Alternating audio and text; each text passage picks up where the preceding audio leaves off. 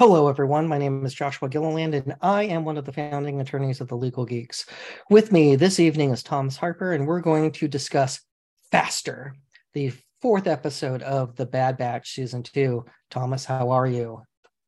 I'm excellent. I am uh, still riding high off what felt like a, a return to Phantom Menace, like a, an animated Phantom Menace feel episode. I'm a couple weeks out from a Disney trip with the girls, uh, like my fam- my daughters and my, my wife and her family. And yeah, it's good. How about you? Uh, I am well.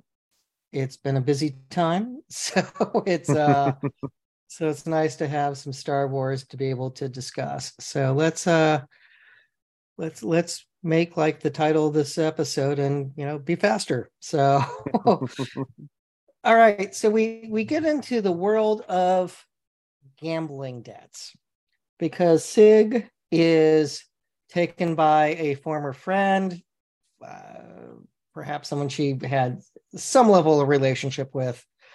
And after losing a race and to collect the debt, they don't give her time to pay up. They just kidnap her. Enforcement of gambling debts is problematic because it's against public policy in California and Nevada for uh, gambling bets. Uh, they're they're unenforceable in court. You can't take someone to court over a gambling debt. It's just not how it works. So this could cause some interesting self-help situations where we see Sig taken away by, by someone who is very upset with her. So not saying that it's ever happened in oh, Vegas with someone left out in the desert, but uh, it, it creates an incentive for uh, people to get creative because as public policy, we don't want gambling debts enforced in court. Yeah. The, the irony of those, of that unenforceability, I think, is that it's generated a need for that sort of creativity. And I, we don't know a lot about the, the planet here. So it's Safatoma, which I don't think we've seen. We definitely haven't seen it on screen, but it had sort of a Tatooine-esque feel, like a little bit of lawlessness to it. There's probably a reason why this sort of land speeder racing is happening here. And so I don't think there are going to be any authorities to stand in the way of, uh, certainly not. Well, on Tatooine, you had the backstop of the Hutts, and that sort of kept order to things. Um, they had their own creative ways of enforcing gambling debts, but it doesn't seem like the Empire is, is really out in force anywhere on this planet. So I think you're going to see a lot of creativity there. Yeah, none of which is good. So no. it's, it's just none of you. You have laws in place to prohibit negative behavior that can cause other negative behavior, such as kidnapping someone. So again, uh, the motivation here is uh, subtext, unexplained. You know, there's clearly a history with the two of them. Something intense happened. So. Because she she's not treated badly. It's not like she's thrown in a cell. Uh, but this is not conduct we want to encourage. Yeah. I do like, as a backdrop, we don't see Hunter or Wrecker this episode. And it's said that they're off on a job hauling Nerf nuggets. And I just like that they've gone from, you know, raiding Dooku's castle to uh, hauling chicken nuggets around the galaxy. It's like, yeah, soon to be available at Bat Two. I I think this is a good creative choice to have that strange chemistry of, like, we'll send Sig with Omega, mm-hmm. uh, Tech, and Wrecker, while Echo and Hunter are off doing something else. It's like, okay, yeah, see combos we don't normally see. Yeah. That's. I should say Hunter and Echo. Misspoke, but yeah, it's easy to get uh, Echo and Tech confused. So they all look the same. So the other gambling issue is Omega, who is a minor, makes a bet for double or nothing. Uh, you want to share your issues on the enforceability of that and legality of her even placing the bet? Yeah, so we see um, after sort of the big, the, the race that um, that Sid sort of goes all in on, believes that her droid Teo, which wonderfully voiced by Ben Schwartz. I'm glad to see him back in action doing a Star Wars voice. But he crashes uh, through some nefarious things that happen on the course. And it looks like the the jig is up for Sid. But then Omega steps in and basically makes a, a pretty big gambit um, that uh, you know, they'll pay double if uh, if Malegi wins. Um, otherwise, she's free. Otherwise, Sid is free if they win. So, and you just see them sort of all go along with it. Um, Malegi goes along with it. And so it, it begs the question, we don't know exactly how old Omega is, but it's pretty clear that she's under eighteen. So in our world, there's a, a clear, clear line uh, between that, that's set at eighteen years old. We don't want, as a matter of public policy, kids out there gambling. So whether it's sports gambling, whether it's online gambling, in the casino, you've got to be eighteen to be able to do it uh, by law. And that's pretty universally found, whether it's Las Vegas and the Strip or your your local casino, if you have one of those, or uh, you know, some of these sports gambling sites, that sort of thing. And that really just stems off that public policy. Gambling can often be a slippery slope for, for folks that get into it. Kids aren't the best decision makers, and and you know, lack the benefit of sort of a fully developed brain and, and the reasoning that should go along with it theoretically. And so Omega is smart and as sharp as she is, would be prohibited by law from entering this bet. Now, it doesn't stop them from taking it, but it, it might affect the enforceability. But when you're trying to enforce an illegal contract on an unenforceable debt, um, I think we're back in the realm of creative solutions if it goes south. Yeah, and the, we don't want those. There are times when a creative settlement can solve everyone's problem. This is not one of those times. The other factor that we get into is there's a lot of reckless driving here. Teo gets run over and dead. Now, he's a droid, so we can discuss the meaning of life there. uh, and I do think that it's probably a good bet that the it was an intentional hit to to take him out of the race. Mm-hmm. Well, let's in California we do have a reckless driving statute, and I'm bringing that up since I'm a California attorney.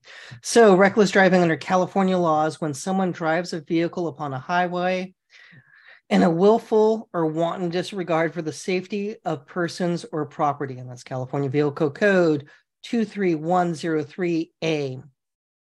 If someone who is driving recklessly is the proximate cause of bodily injury to another person, they can be imprisoned in county jail for at least thirty days, but not more than six months.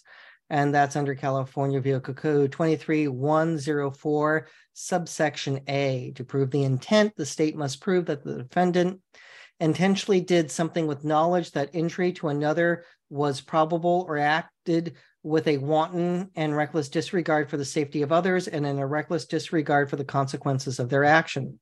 So the driver gets out, shrugs, and walks away. I'm going to go with we are beyond reckless and wanton at that point in time uh, from, you know, what, what's either just gross incompetence to a mob hit to with, with a vehicle.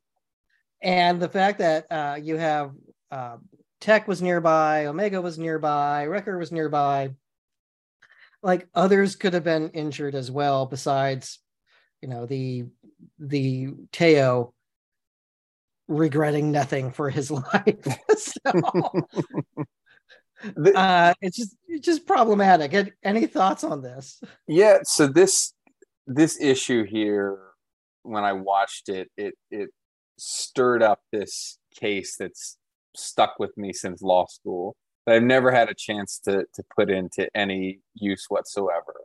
Um, but you know, your your one L year, your first year of law school is filled with like a lot of kind of dusty old cases.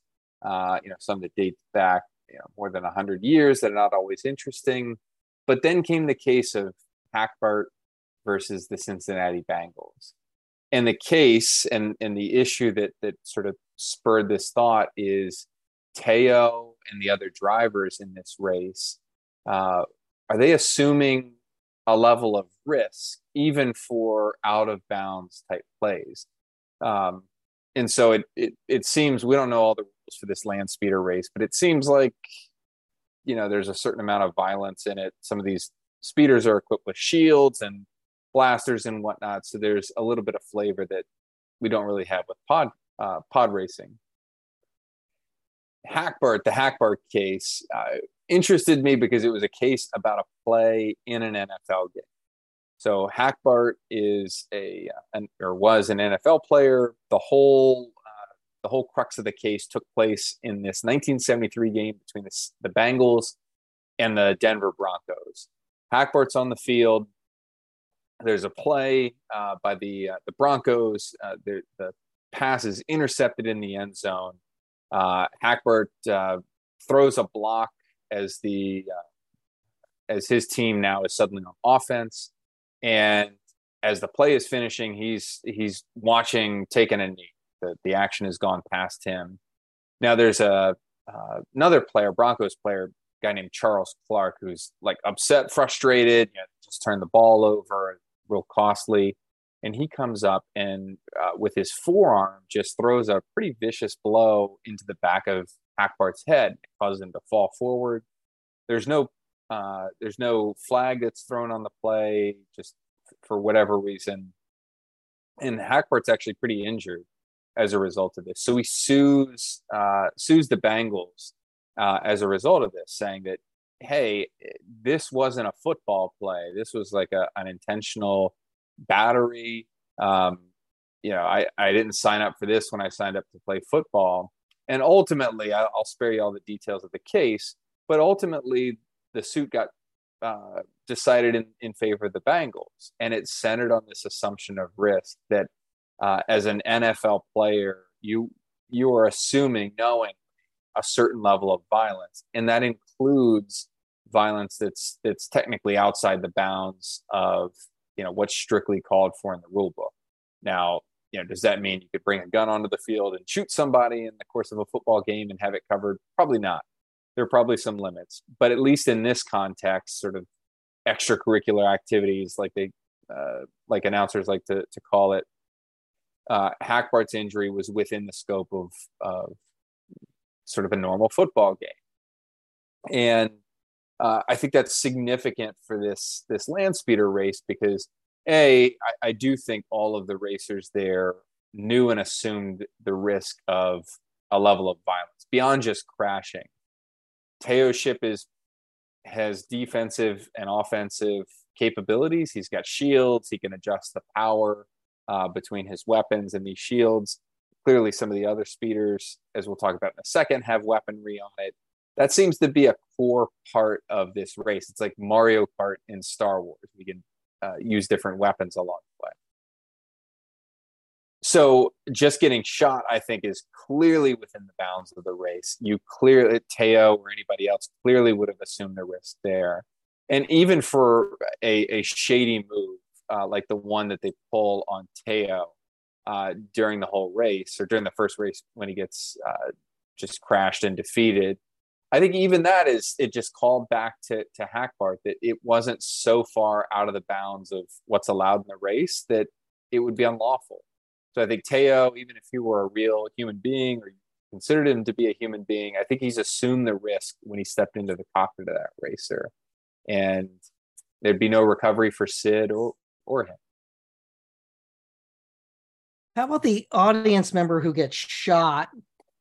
And, and when when one of the racers is spinning out and firing into the crowd. Was was that the first? Was that the first legal disclaimer we've heard in Star Wars? It might be. It might be, because I was very taken aback with, whoa, are they're either writing this for us now. They know that we're here and they're just living, leaving us mints on the pillow and, and sending us roses, or uh, they're not. Uh, but that was one of the, I, th- I think you're right. I think it might be the first time that yeah. we've heard any sport event reference the law. And it's like going to a basketball game and getting hit with a basketball in the nose. Uh, yeah, they do take precautions, but people can go to, you know, a baseball game and you have to watch out so you don't get hit in the head with a pop fly. And and some of those precautions, I think, add to the notice that you're you're put on. I mean, mm-hmm. basketball games, one thing I think.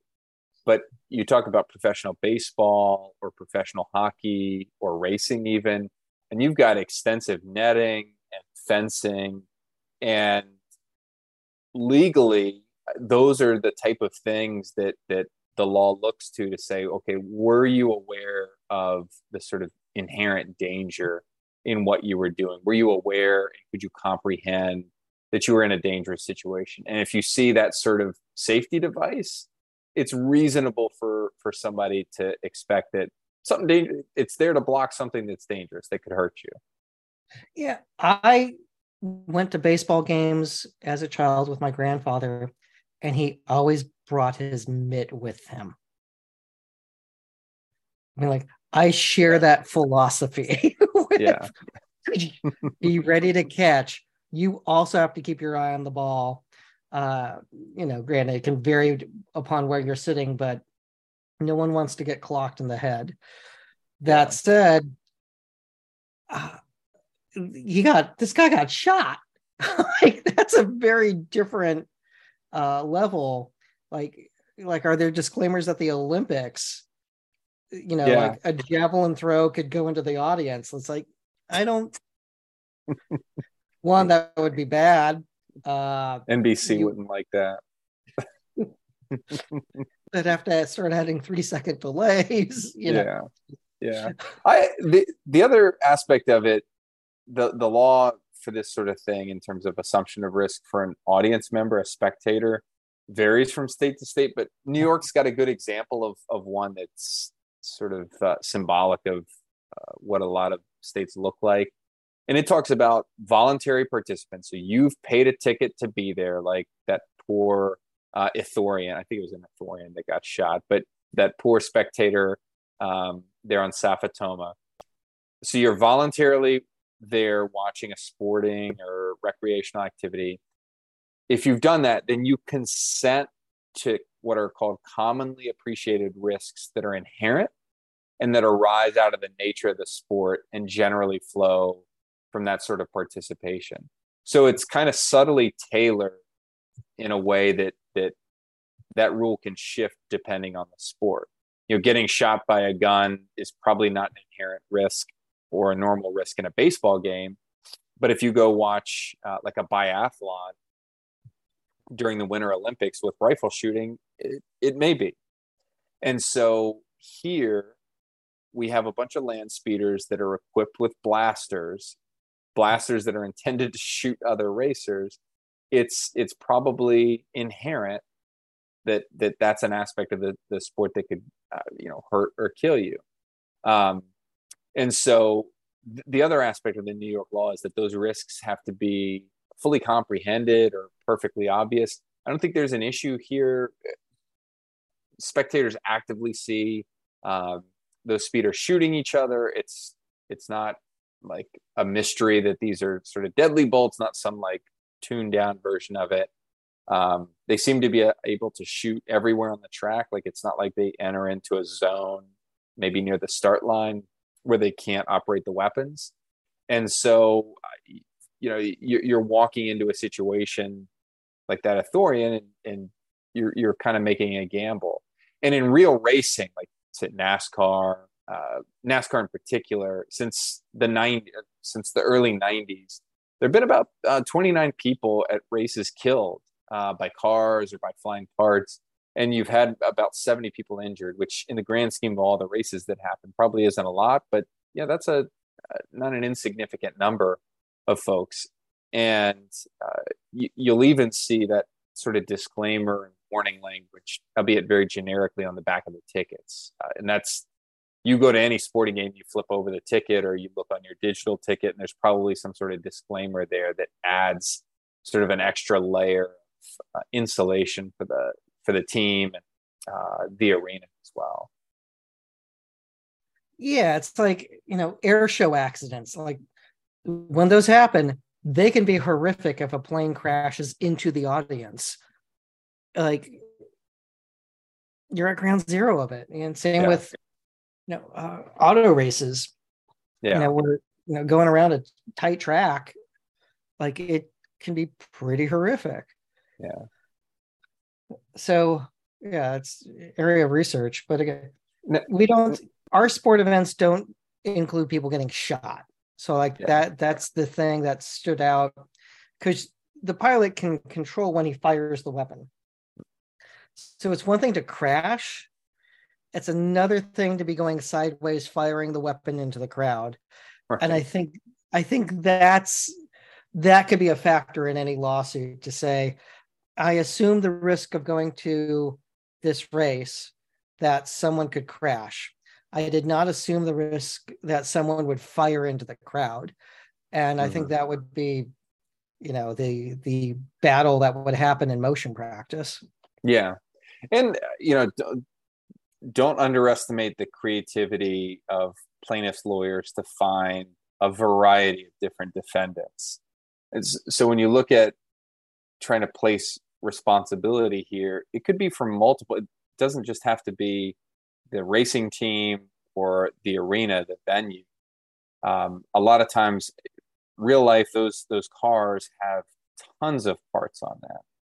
Uh, there was a case out of Florida from a number of years ago where uh, the hood of a NASCAR car flew off of the car during the race and really seriously injured a spectator in the stands. He was in a coma for a few months, and uh, he wasn't able to recover from the venue or for them from the NASCAR team, but he did successfully get a settlement from the maker of the, the latch pins that hold the hood on, uh, just arguing that they were defective. And so here, you know, you if if you're in a case like that, you'd be looking to the blaster manufacturer or the land speeder manufacturer. I mean, lots of rocks are going to be flipped over there to see if you can attach liability somewhere. Yeah, yeah. The law will find a way to to vindicate the rights of the person who was shot at a race. So uh, the other interesting thing about the race itself is part of the track was not completed. And, you you know, that's where tech decides to go and, and has one person follow. That's interesting. Why not have that closed? Because they're they're inviting people to race in it uh, by having it accessible. So I'm not sure. Uh, that's something I would look at. I, I don't know if there's a. I mean, like it pays off for him, but you know the other guy does crash. So is there sure. is there liability there uh, for for the racetrack for having something that's incomplete and accessible? Yeah. So, uh, but yeah, this is a you know pretty straightforward episode. Yeah, it was a fun. We just had like a really intense one with with Crosshair and Cody, uh, an execution at the end. Actually, two episodes in a row with executions at the end. So, I I think this was intentionally placed, like a little more lighthearted. It it just felt like.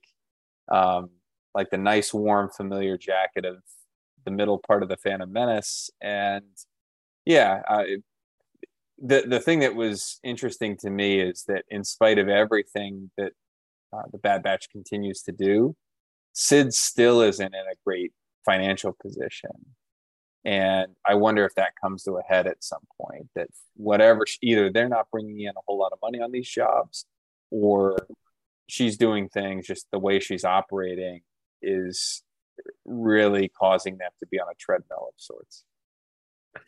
That's a good observation. I, there's uh, could be an economic downturn. There could be a variety of things at play with that. Uh, the other thing that's high risk is Tech One. He didn't race under an assumed name.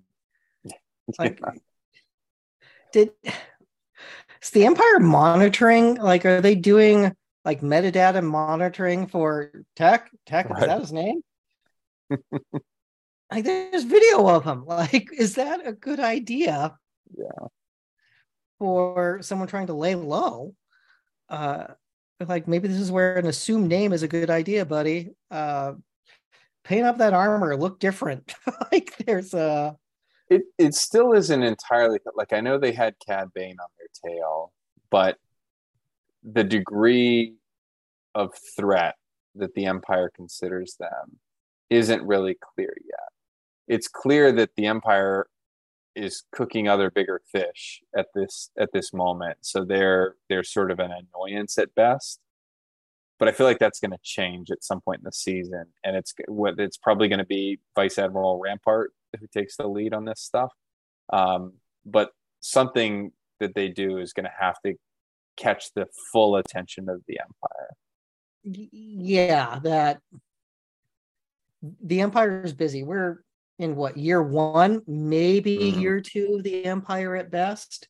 So we're you know, fourteen to thirteen years away from uh, the events of Andor and Rebels. So there's a lot. I mean, like, it's very early. So they're still establishing their foothold and control over systems that are not down with this. Mm-hmm. Uh, so where will it go? Uh, I mean, I get the idea. Will they be part of the nascent rebellion uh, as that starts forming up? Um, because people just don't.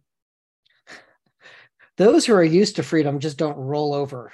So it's they yeah. they lose it gradually, piece by piece. So uh, so a giant if they if somebody does a big move, that's the thing to watch for.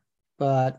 Um, so yeah, we'll see what happens, but it's, it's entertaining and I'm grateful to have it each week. All right. Anything else for the good of the order from this episode? No, I, uh, this was a nice, I call it a palate cleanser episode, just one where the emotional stakes are in check, and I'm looking forward to seeing, I, I, I expect an immediate return t- to the darker stuff. Uh, you had one execution. Now you're going to get two executions at the beginning of it. So yeah. the, the fun times can't continue. It was a sorbet to cleanse the palate. You know, like it, it was, it's what we needed uh, in order to get ready for something else.